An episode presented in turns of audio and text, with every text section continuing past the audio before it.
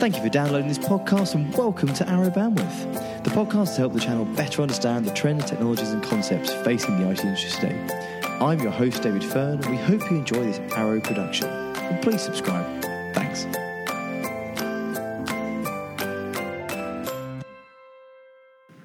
Hello, and welcome to another episode of the famous, the the infamous, the uh, iTunes favorite channel podcast, Arrow Bandwidth. Yay! Round of applause. as Insert. as semi independently verified by me a minute ago on my phone. Um, I was going to say insert crowd noise here, but no, never mind. insert crowd noise here. Um, yeah, so congratulations us. I, to be honest, I couldn't necessarily find any competition. That's neither here nor there. First by default is still first. There you go. You see, second is first of the losers. Yes. So today um, we thought we'd cover off a topic that uh, that comes up pretty much every day at the moment. Um, it's a it's one of these topics that, um, to be honest, a couple of years ago, or not even a couple of years ago, start of last year, I would have totally uh, written off as as sort of um, Bunkum. Bunkum is the word not you're even looking for. bunkum, more, more the reserve of universities, the reserve of big, big specialist corporate enterprises who had a very niche requirement for it. But I honestly feel that today the world has changed. And I put that down to one thing. I put that down to the fact that as technology has accelerated, which has always been the case, for the first time ever, we're seeing an accelerated adoption of that technology to create and, and, and essentially allow organizations to become and, and adopt the cutting edge because that's what gives them the competitive edge. So that's sort of my reasoning behind where this has come from and why it's gone so fast. So today, listeners, we're going to listen to we're going to talk about cognitive computing.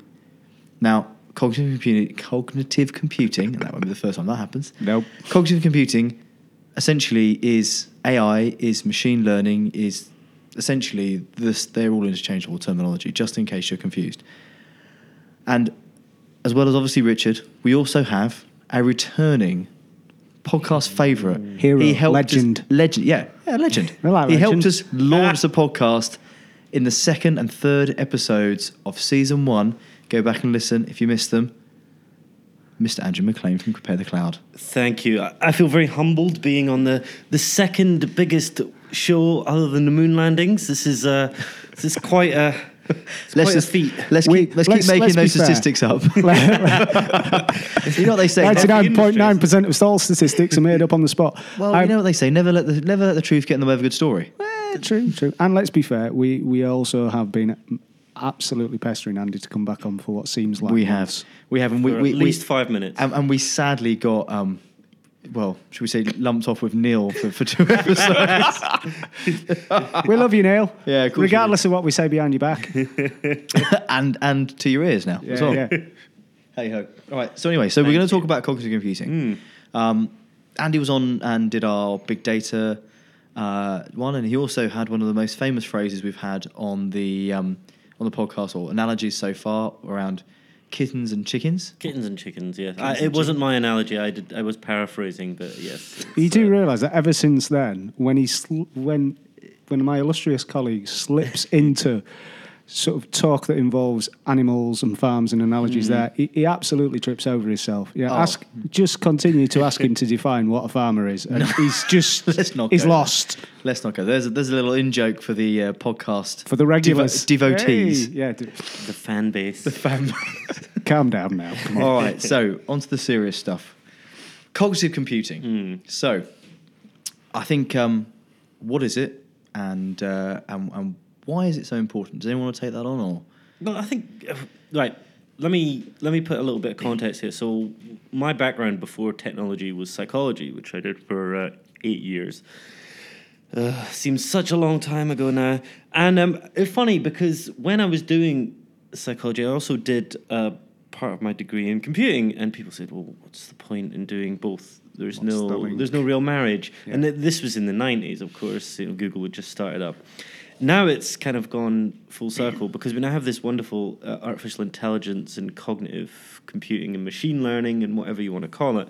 And essentially, that's what, what it is. It's um, it's trying to add psychological principles to technology. So you have an inordinate amount of data going around. You have uh, unstructured data, structured data. You're trying to bring it a, a context to it. So how do we, how do human beings work? Well, human beings work based on experience.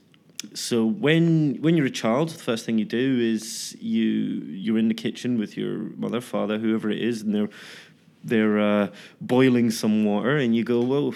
Then the little child reaches up, and the parent goes, "Should I let the child reach up and burn themselves?" Now that might sound a little bit like child cruelty, but of course we learn that way. So you know the, the child will never burn itself again because it will now know that if it touches a really hot pan, it's never going to do it again. And really, as humans, that's how we work. We, Yeah. we, we base on experience the next thing. And what cognitive computing is trying to do is almost leapfrog that. It is looking for patterns, it is discovering things which possibly we haven't even thought of, uh, which, which is really interesting. But, and that's great. On a technological point of view, that is brilliant. And Yeah. you can give all sorts of reasons why that would be the best thing ever. But there are problems with it. And there are, Skynet. Skynet. well, there is. Okay, so the the most common thing people say is, well, they're going to take our jobs. Now, artificial intelligence is going to take our jobs, and no one's going to be working. And you're like, well, but then you look at the statistics. Then, since the industrial revolution, there have been more jobs created th- th- through technology than than taken away. So you know, jobs change and things change. Will will technology overtake the need for humans? I doubt it. I think it really comes down to supply and demand and basic hmm. economics. If no one's here to pay for it, then it's not going to exist in the first place. So there, there will have to be jobs. Slightly off the point. Cognitive computing. So when I think of cognitive computing, I think of Last of the Summer Wine. Now, Richard, I think you're from. Uh, That is a Yorkshire. fantastic analogy. And I'm, Yeah. so, I'm so pleased we brought it right back into Richard's ballpark. Hang on, hang on. Why do I feel like I've been picked on, or even worse, set up here? Well, I only only last week I read about uh, something called throw halfpenny. Throw halfpenny. Throw Oh, halfpenny, yeah. which sounds fascinating. Apparently, you throw a coin and uh, We don't need Sega Mega Drives anymore. We Oh, don't. well, you've got through halfpenny. Well, anyway, so the last of the summer wine. So, so possibly the most abysmal program that was ever created on Earth. I want to give. A I don't- Yorkshire, but I'm not affronted by that. Yeah. I don't want to give the um, the plot away, but let's just say that every single episode usually involves three old men in a bathtub going down a hill.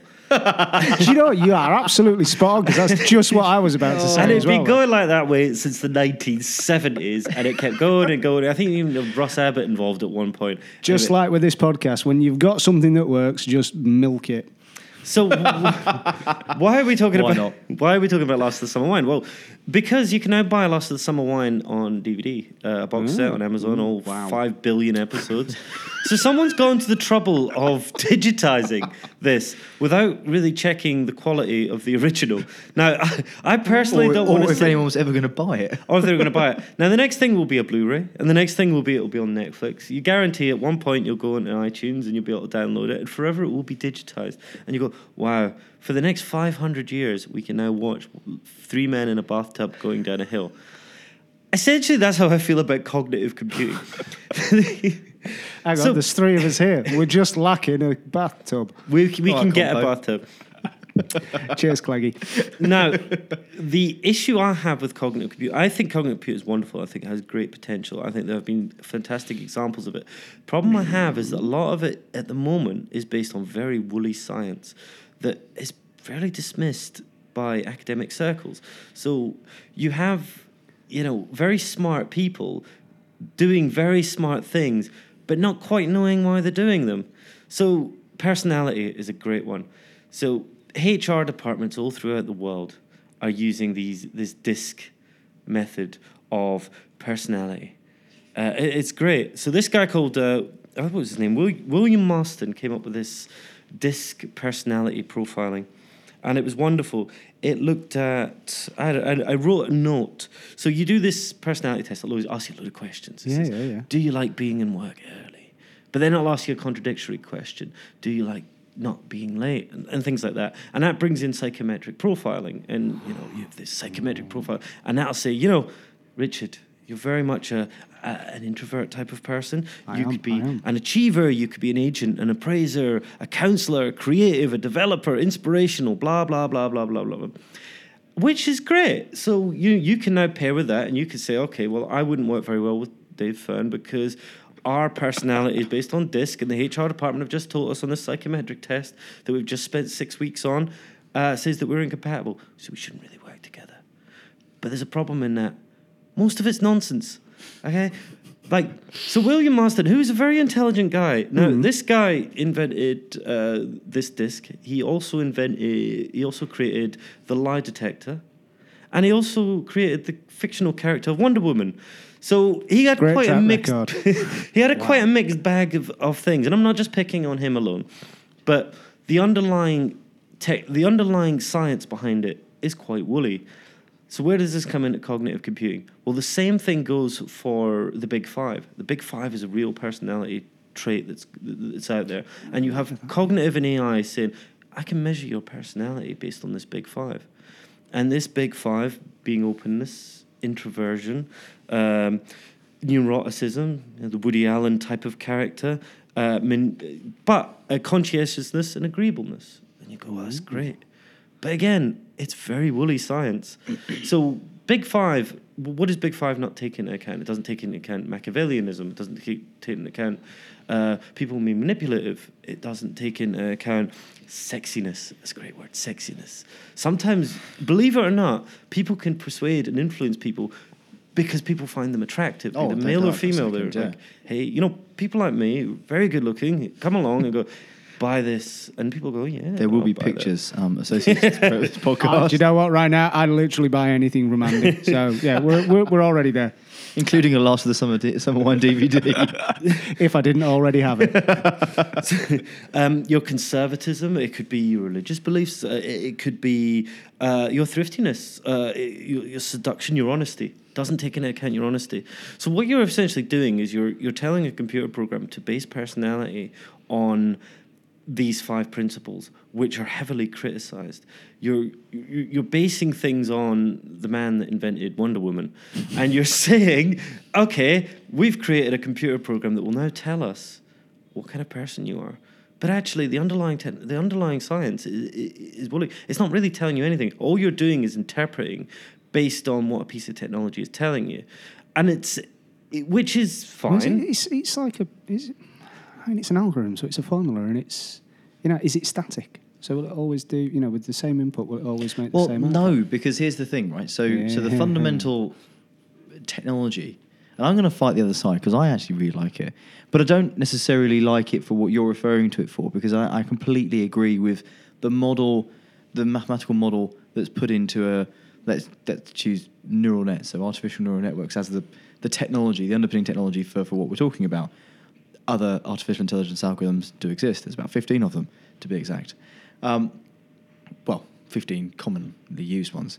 All right. But the most freaking loads. I carry imagine. on, carry on. Anyway, so the reason that it will it will adapt and change over time is because it works the same as our brain. It goes right back to the thing Andy was saying at the start of the show. Mm. If a child is is doing something, so a child is born and they have no no information whatsoever. Mm-hmm. Um, as they do things, you will like feedback loop into them. They pick up that hot pan, burns their hand. You feedback loop into them. That's not right. They retrain their brains to say, if I see this input, I must not pick it up. I must not do this output. The, the uh, essentially machine learning, AI, cognitive, all works in the same way. So one of the things I love about AI around these cognitive networks, and the reason they're called artificial neural networks or deep nets or whatever you want to call them, is because they essentially base themselves almost exactly on the architecture of the brain, synapses and neurons. So essentially, you have synapses, which are the pathways, and essentially you have two inputs that go into a neuron.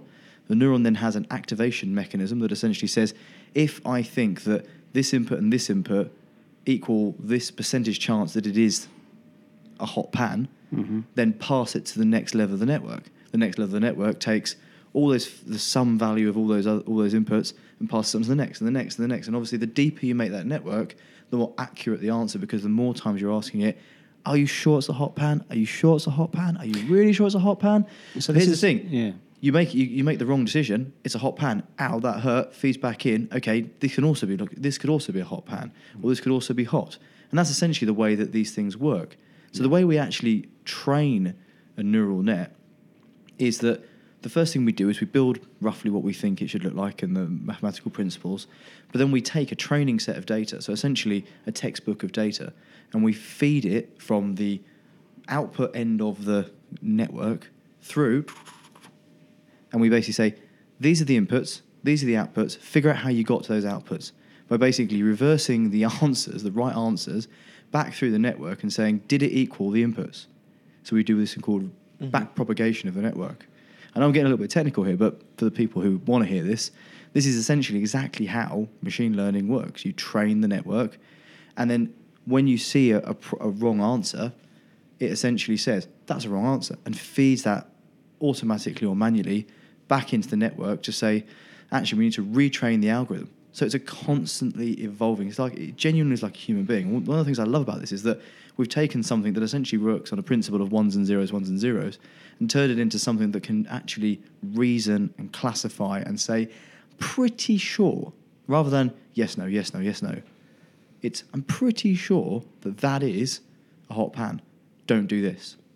Okay, so we got two very strong opinions. Oh, but essentially, I, I back his up because for certain things where it is a much more Boolean outcome, so a, a positive or negative outcome, rather than a very uh, human outcome, I, I don't think, they're good. I don't think my my concern is not around the technology or the the logistics behind the technology. My concern is its interpretation of this information.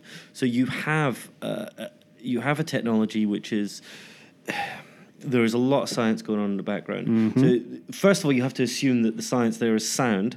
Yeah. Second, you have to then assume that the person that's developing this understands that the science is sound mm. then then you but the, the the key problem it's a little bit like security the key problem is it's the person at the end who's then interpreting this data so i mean let's say cognitive computing is fairly useless on a, on a mainstream level if it's only for, for techies. I- I- you know, you, you almost have to create something which is viable for for the the bigger, better world, and you have to make it in an easy way. Hmm. But they have to be able to interpret that information right, and it's somehow getting the information from A to B to C. So, good examples of AI. Like- Yes, so that's what I was going to ask. Where, where have we got some, you know, or where should we be looking at, you know, in hmm. your, my esteemed colleagues' opinions, where should we be looking at utilising cognitive today?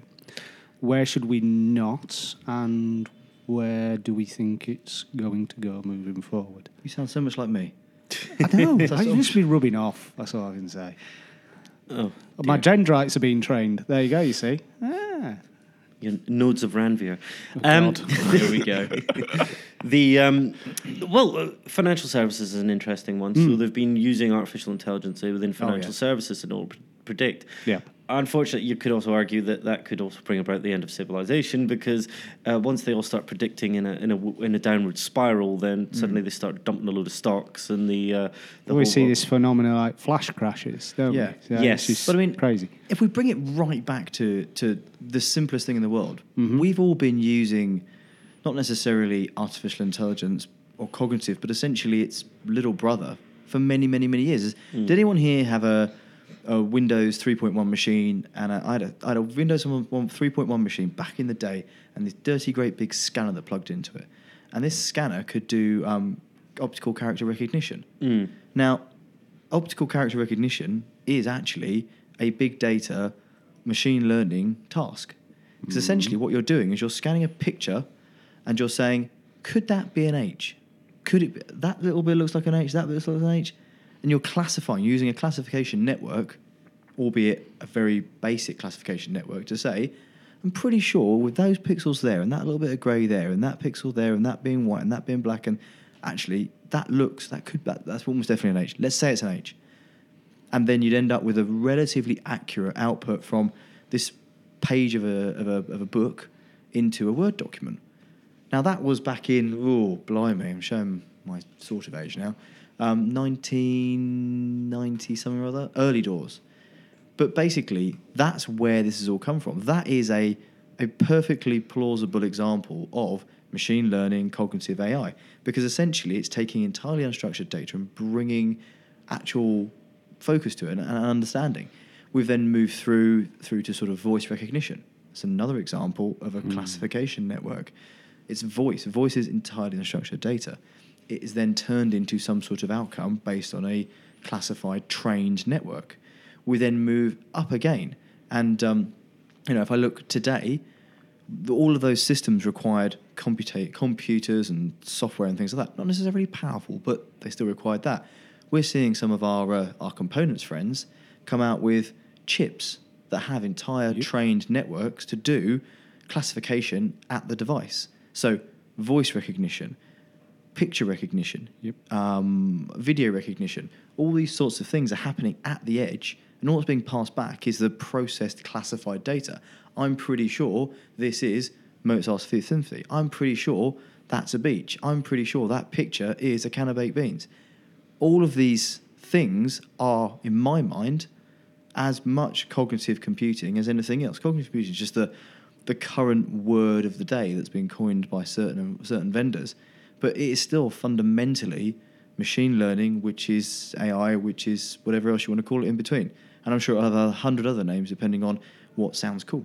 Well, uh, it's it's a little like IoT. I mean, IoT is uh, there was a lot of gimmicks back Mm. in the day, Oh, yeah. and you know it was like toys, and oh, we can have a toy that tells you what shoes to wear today, or so, oh, I don't know, whatever it is, and um, it, it's grown up, and Mm. I think cognitive is very much a lot of it's still in the playground.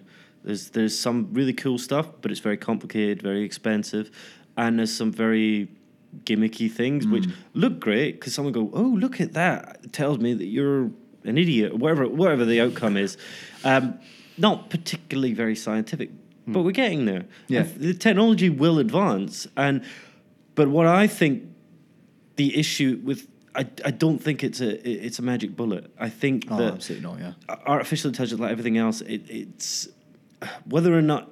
I mean, there are examples of it being in the mainstream. Like I think that Google DeepMind thing was predicting um, the best ways around the underground and based on what was going on and how many people and, and things like that. I read that at the weekend, uh, so that was cool. But um, I think the rest of the mainstream stuff a little bit gimmicky. So yeah, so, but good examples of it. So uh, like I, I- I believe they're in medicine they're mapping genomes and diseases and things like that and being able to predict that very specific things that's i think that's where ai is very much coming into it so but very expensive things at the moment Yeah, Yeah. I mean, y- there's one or two big technology houses that shall remain nameless that are yeah, looking at moonshots, as they term them, and it's more general AI rather than a very specific application of Yeah. AI. And I noticed something, I think it was last week or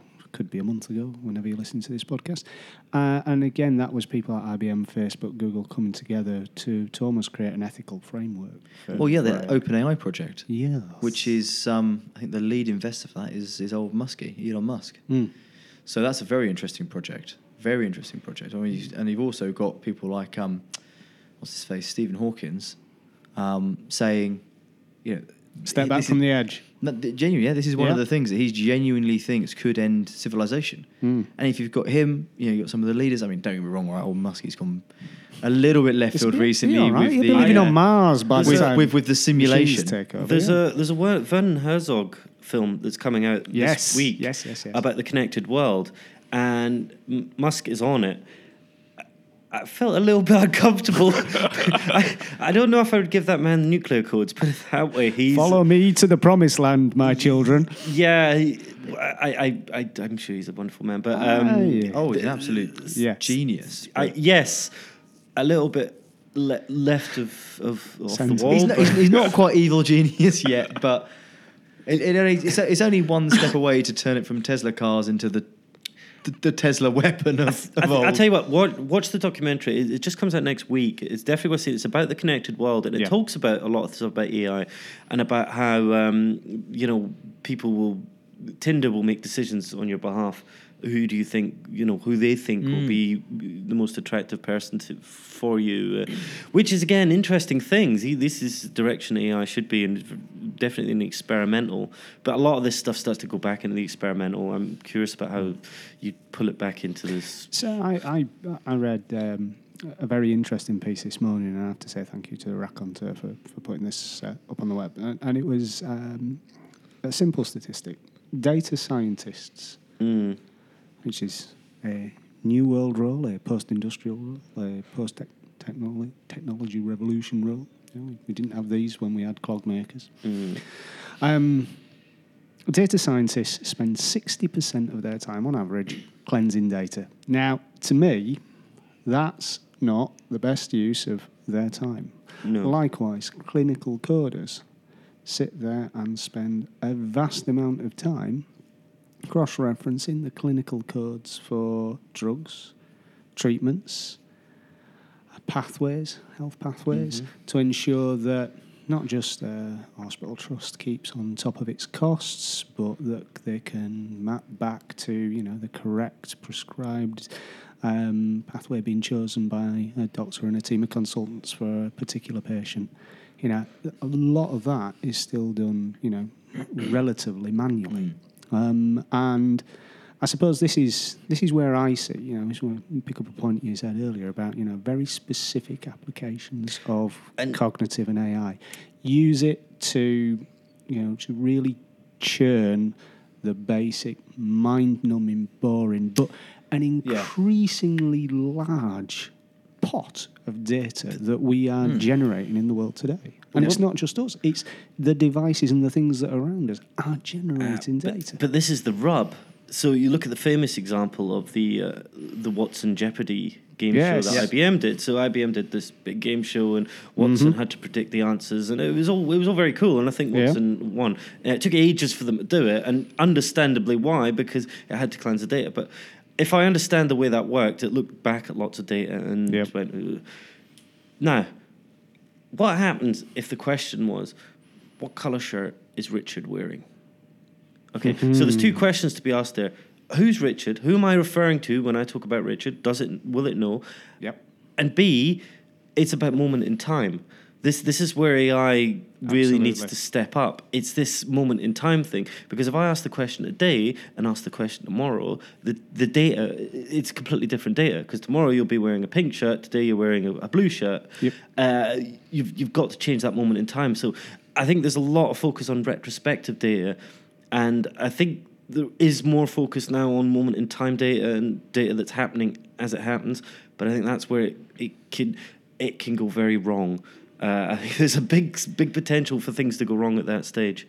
Um, Are you're- we you're- edging there towards a I- consciousness? uh, I look. So Sorry. I'm, I'm no, no, no, because I'm, I'm, I'm all over. That will happen one day, one thousand percent. If it hasn't already, and this isn't just a simulation, Mr. Musk. mm, Um, those of you who don't know what I'm talking about, just put simulation and Elon Musk into Google, and you'll get about a million results. Um, by the way, terrifyingly proven by two very famous quantum physicists the other day. Won't go there. Um, Even we're not paranoid enough as it is. telling me.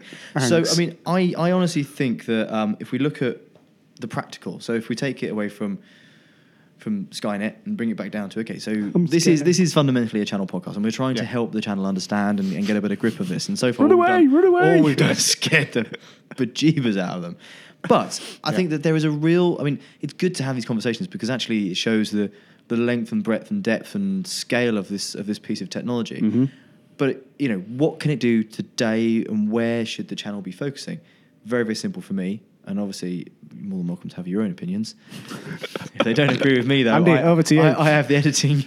Um, so for me, it's all about specific neural nets. mm, So when I say specific neural nets, I'm not talking about general purpose AI because I think general purpose AI is actually going to be a stack of hundreds and hundreds and hundreds of millions of these specific neural nets, so that actually it can go and do things. But the way we look today, we have a we we classify a network as we were talking about earlier on, and the whole um, you know child reaching for a hot as we'll something as we'll speak about in the future as well. as we will.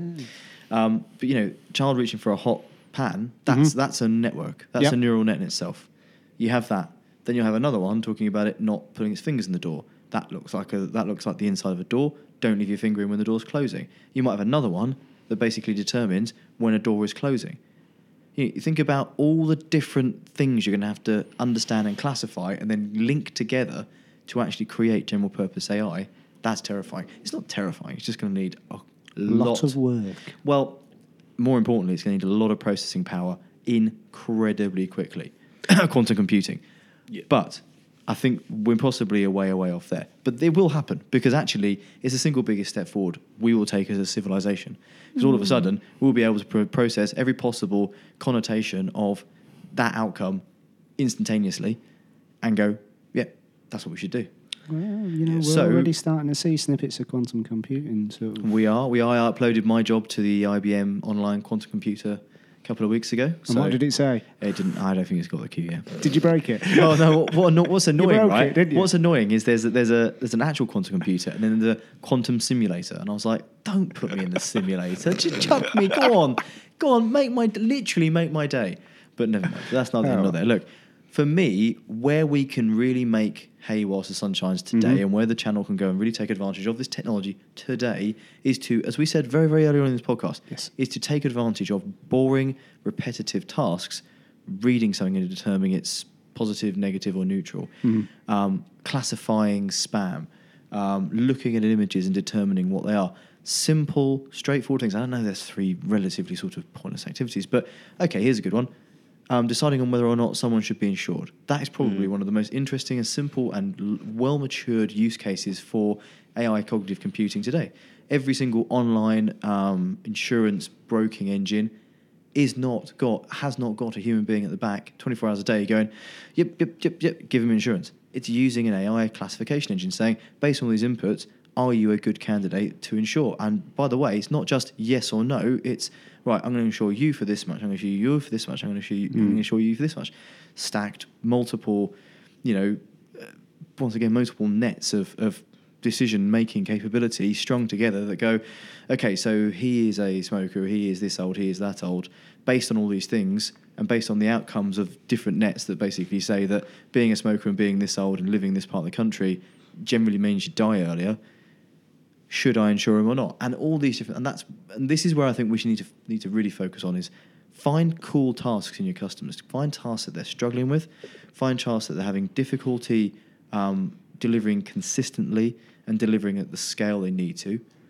And talk about how a machine learned, automated, cognitive AI esque approach with some of the technologies that we have in the kit bag today, well matured, ready to go technologies, can help to actually genuinely move their business forward.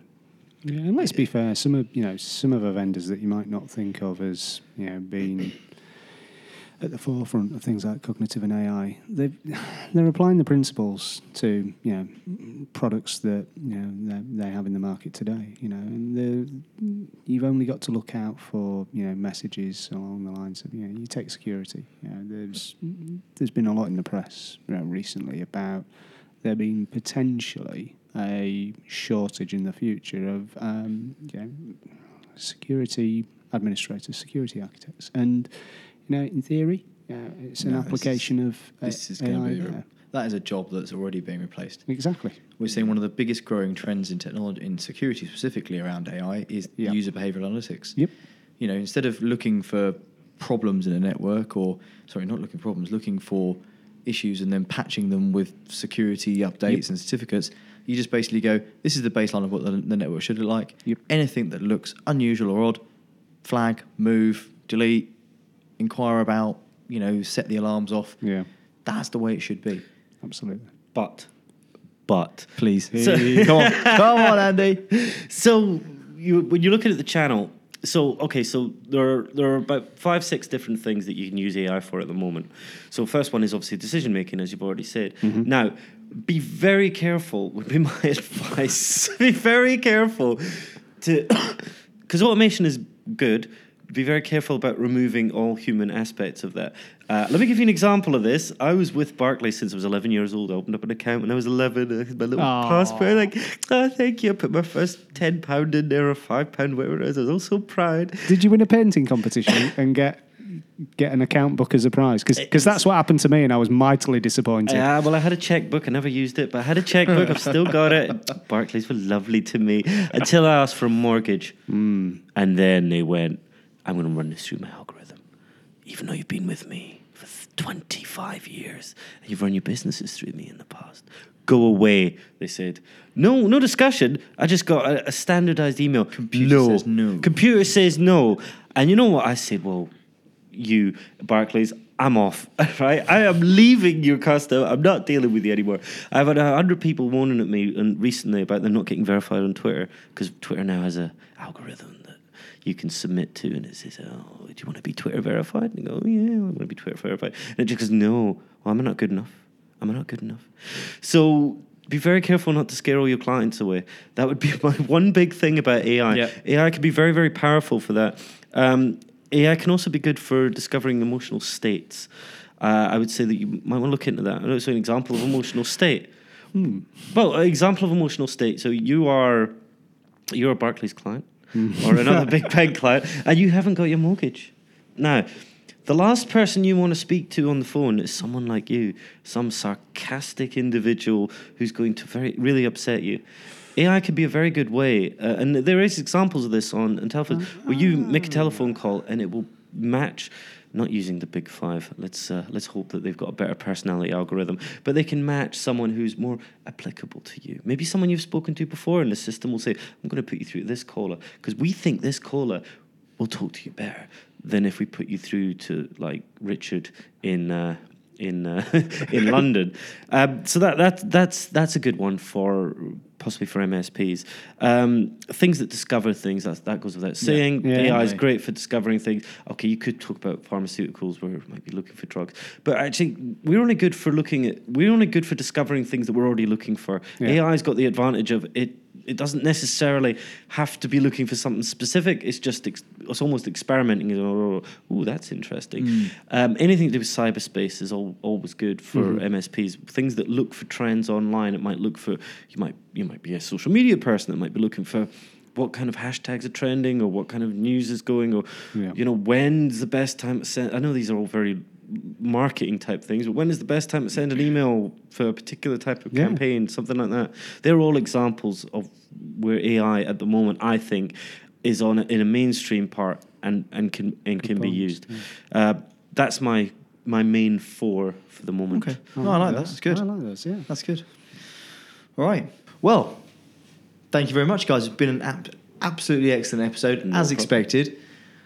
But I feel that we should probably leave it to our own resident uh, AI to uh, to say goodbye. That's a good idea. Alexa, say goodbye. Goodbye. Yay! It worked. And on that bombshell, before I get replaced by Alexa, goodbye. Already happened. Thank you very much, Mr. McLean, for coming in. Problem. Rich, I don't have to say thank you to you. you. No, I'm just sat here waiting for my P45 because, quite frankly, I'm going to be replaced by a cylinder. Alexa, self destruct. Oh, Never mind. Oh, she's not happy about turned that. she turned off. And on that Thank note, you very much. listeners, thank you very much for listening. Cheers, this has been everyone. another fantastic episode, and we've also uh, had a brilliant new producer, not to be replacing Mm. Hannah, because I'm pretty sure she's going to still be putting this out. But thank you very much, Danny. Thanks, Cheers, Danny. Danny. Cheers, guys. You're Speak soon. brilliant. Bye. All right. Bye. Cheers, guys.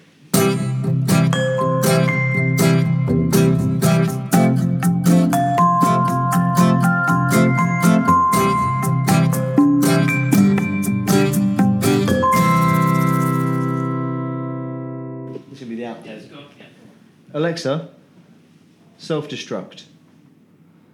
I'll start the self destruct sequence, but only on the understanding that you dramatically cancel it at the last second. Not a chance. Oh.